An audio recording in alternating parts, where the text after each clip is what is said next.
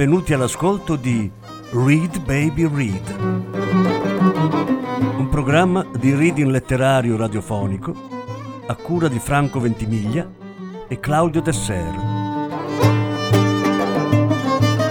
Voce Franco Ventimiglia. Regia Claudio Desser.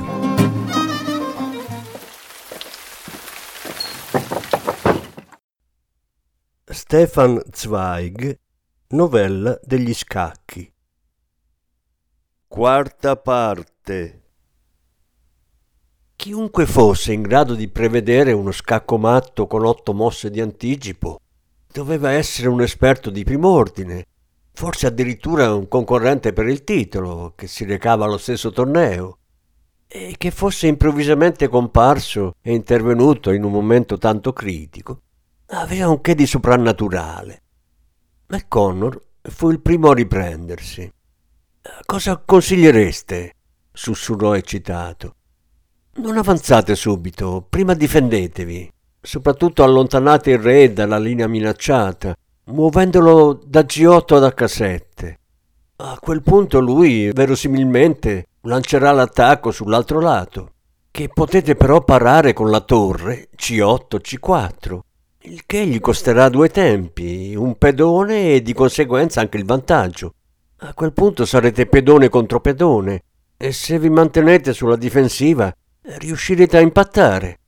Di più non si può fare. Eravamo nuovamente sbigottiti.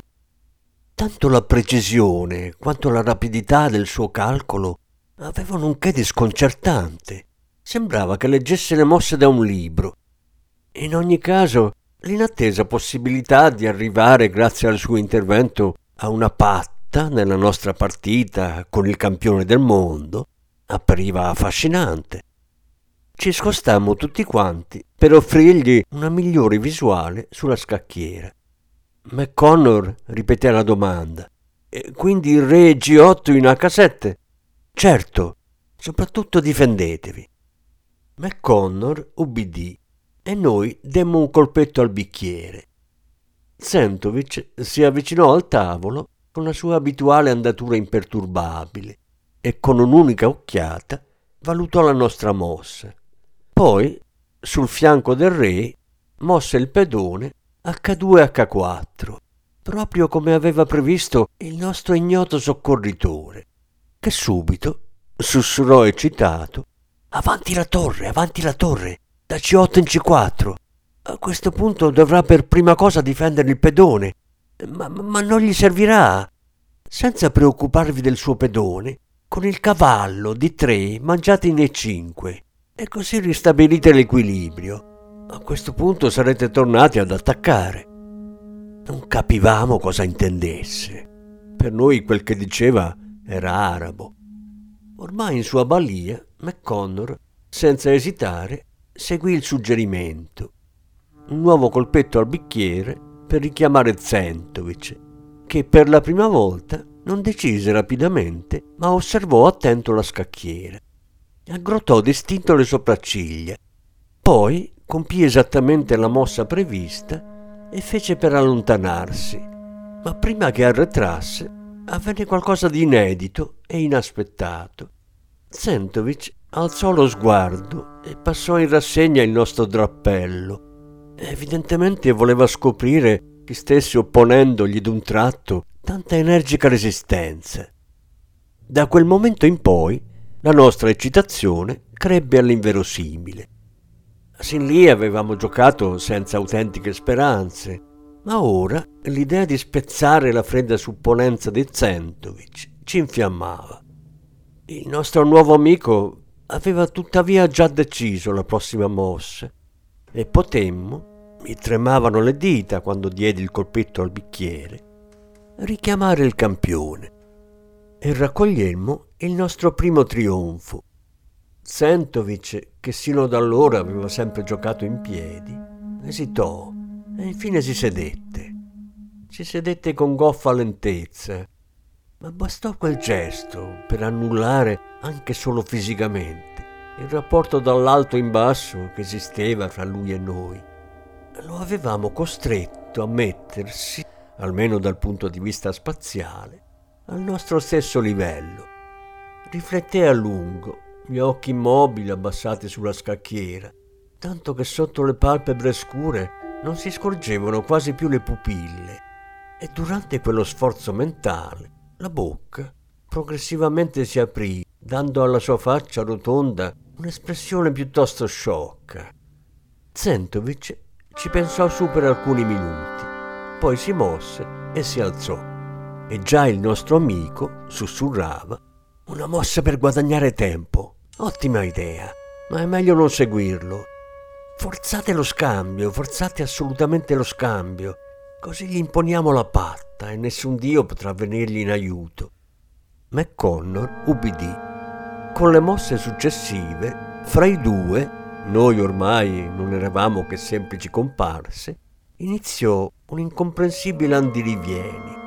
Dopo forse sette mosse, Zentovic rifletté a lungo, poi alzò lo sguardo e disse Patta.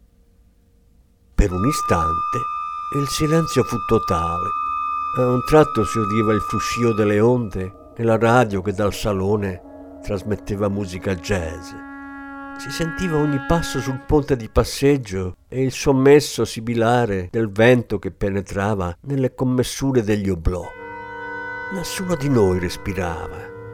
Era successo troppo all'improvviso e tutti eravamo addirittura spaventati dall'inverosimile circostanza per cui quello sconosciuto aveva imposto la propria volontà al campione del mondo in una partita ormai quasi persa.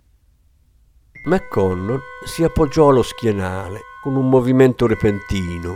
Il fiato che aveva sin lì trattenuto gli uscì dalle labbra con un ah colmo di gioia. Io intanto osservavo Zentovic. Già durante le ultime mosse mi era sembrato più pallido, ma riusciva a controllarsi bene permase nella sua fisicità apparentemente imperturbabile, mentre con la mano ferma spostava le figure della scacchiera. Chiese solo, nel modo più disinvolto, i signori desiderano una terza partita?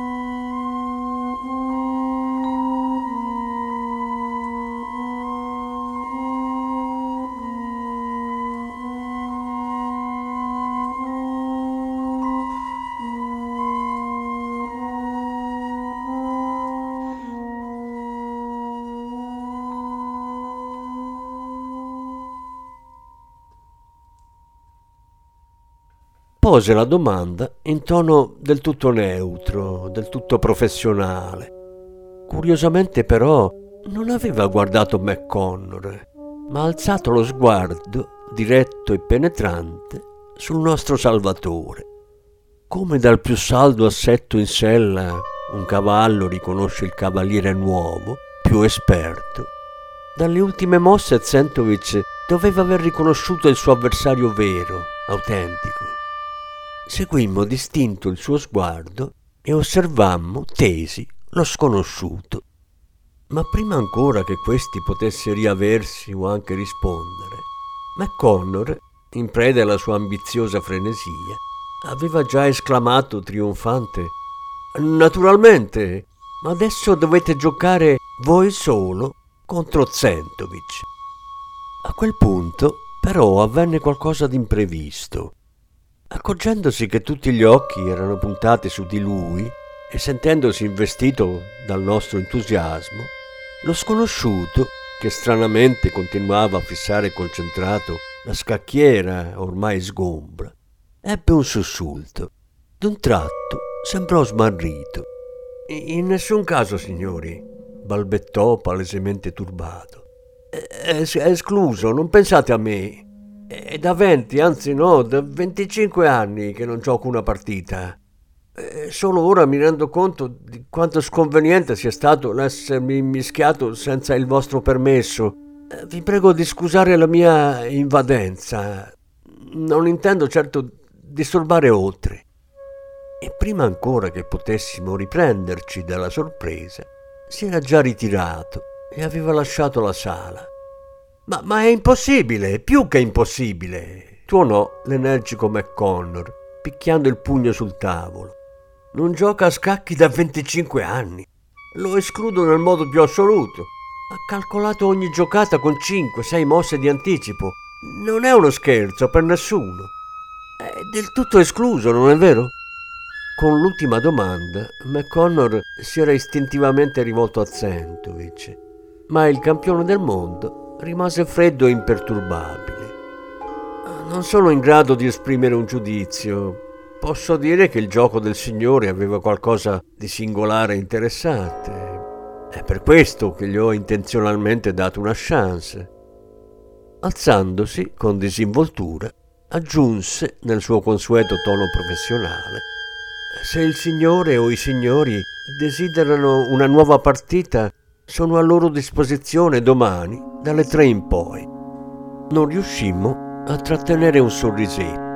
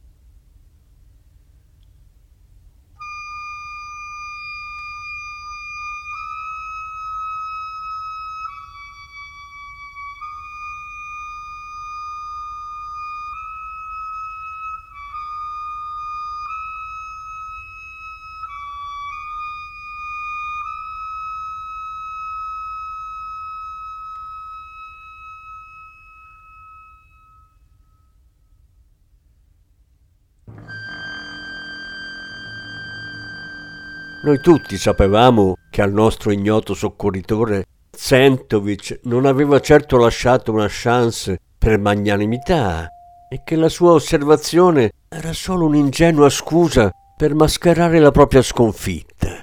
Tanto più crebbe il nostro desiderio di vedere umiliata quell'incrollabile arroganza. Una selvaggia, ambiziosa aggressività si era improvvisamente impossessata di noi pacifici, distesi passeggeri, perché l'idea che proprio sulla nostra nave, in pieno oceano, si potesse strappare la palma della vittoria al campione, un'impresa che gli uffici telegrafici avrebbero poi trasmesso nel mondo intero, ci affascinava oltre ogni dire.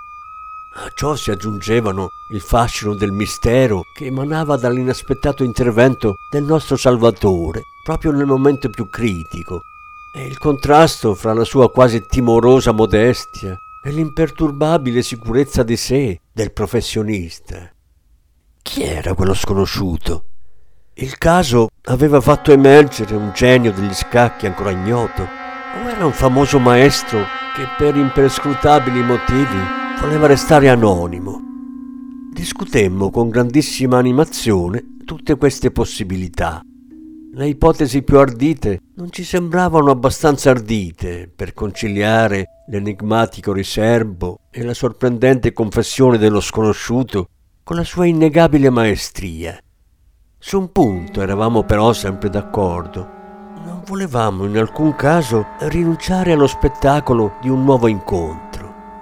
Decidemmo che avremmo fatto ogni sforzo affinché il nostro soccorritore, il giorno seguente, giocasse una partita contro Zentovic.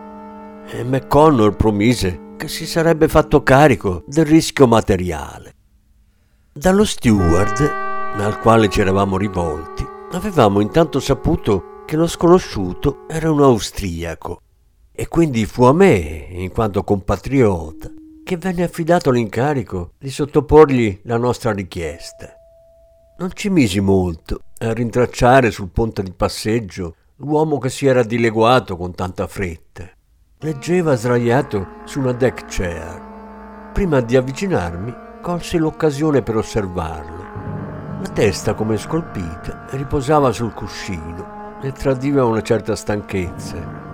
Notai nuovamente, soprattutto il peculiare pallore di quel volto relativamente giovane, le cui tempie erano incorniciate dal bianco luminoso dei capelli. Avevo, non so perché, l'impressione che quell'uomo dovesse essere invecchiato all'improvviso. Non appena mi avvicinai, si alzò cortesemente e si presentò con un cognome che riconobbi subito come quello di un'antica e rispettabilissima famiglia austriaca. Ricordai che nella cerchia dei più intimi amici di Schubert c'era una persona con quel cognome e anche uno dei medici personali del vecchio imperatore era un esponente della famiglia. Quando gli trasmisi la nostra preghiera di accettare la sfida con Zentovic, il dottor B fu palesemente sorpreso risultò che non aveva la benché minima idea di essersi gloriosamente opposto in quella partita a un campione del mondo, il più noto del momento per di più. Per un qualche motivo l'informazione parve colpirlo in modo particolare, perché tornò più e più volte a chiedermi se ero certo che il suo avversario fosse davvero un famoso campione. Mi accorsi presto che questa circostanza rendeva più facile il mio incarico, ma intuendo la sua sensibilità, ritenni opportuno tacergli che il rischio materiale di una eventuale sconfitta avrebbe gravato sulle casse di McConnor. Dopo aver esitato a lungo, il dottor B acconsentì infine a disputare la partita, ma mi pregò con insistenza di mettere nuovamente in guardia gli altri signori dal riporre troppe speranze nella sua abilità. Perché, aggiunse con un sorriso assorto, non so davvero se sono capace di giocare una partita a scacchi con tutti i crismi. Vi prego di credermi, non era falsa modestia quando dicevo che non tocco un pezzo dai tempi del liceo, dunque da oltre vent'anni, e anche all'epoca era considerato un giocatore non molto dotato.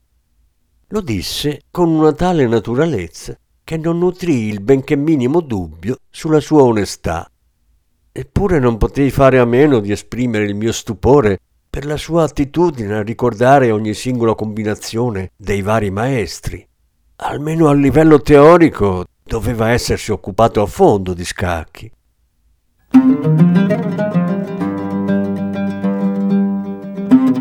Avete ascoltato Read Baby Read, un programma di reading letterario radiofonico a cura di Franco Ventimiglia e Claudio Tesser. Grazie per l'ascolto, alla prossima settimana. La successiva parte sarà trasmessa la prossima settimana.